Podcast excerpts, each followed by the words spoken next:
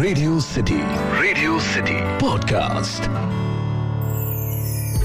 radio city पर कहानी पौराणिक भारत की। कहा जाता है कि मोर पंख में नव ग्रहों का वास होता है।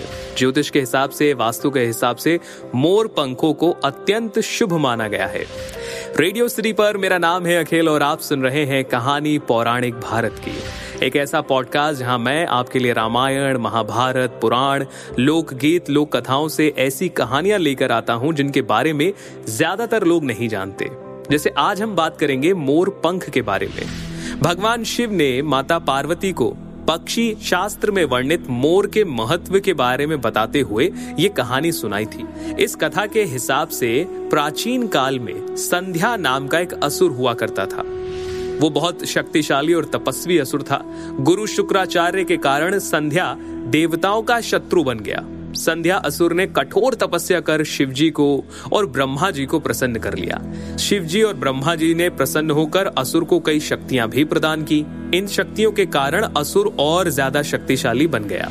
शक्तिशाली संध्या भगवान विष्णु के भक्तों को सताने लगा।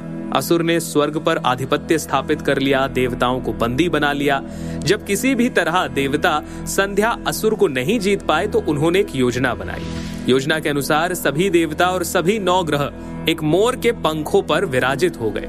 अब ये मोर बहुत शक्तिशाली हो गया। मोर ने विशाल रूप धारण किया और संध्या असुर का वध कर दिया। तभी से मोर को सभी पूजनीय और पवित्र मानने लगे। इतना ही नहीं, माता सरस्वती, श्री कृष्ण, माँ लक्ष्मी, इंद्रदेव कार्तिकेय और गणेश जी सभी को मोर पंख किसी न किसी रूप में अत्यंत प्रिय है।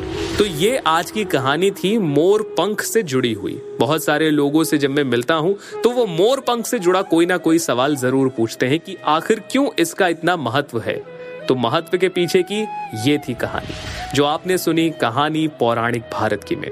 आपको ये कहानी कैसी लगी, मुझे ज़रूर बताइए, ईमेल लिखिए podcast at my radio city dot com या फिर इंस्टाग्राम पर आरजे अखिल के नाम से हूँ मैं। आप मुझे वहाँ भी बता सकते हैं। फ़िलहाल के लिए इतना ही। सुनते रहिए रेडियो सिटी रग रग में दौड़े सिटी रेडियो सिटी पर कहानी पौराणिक भारत की।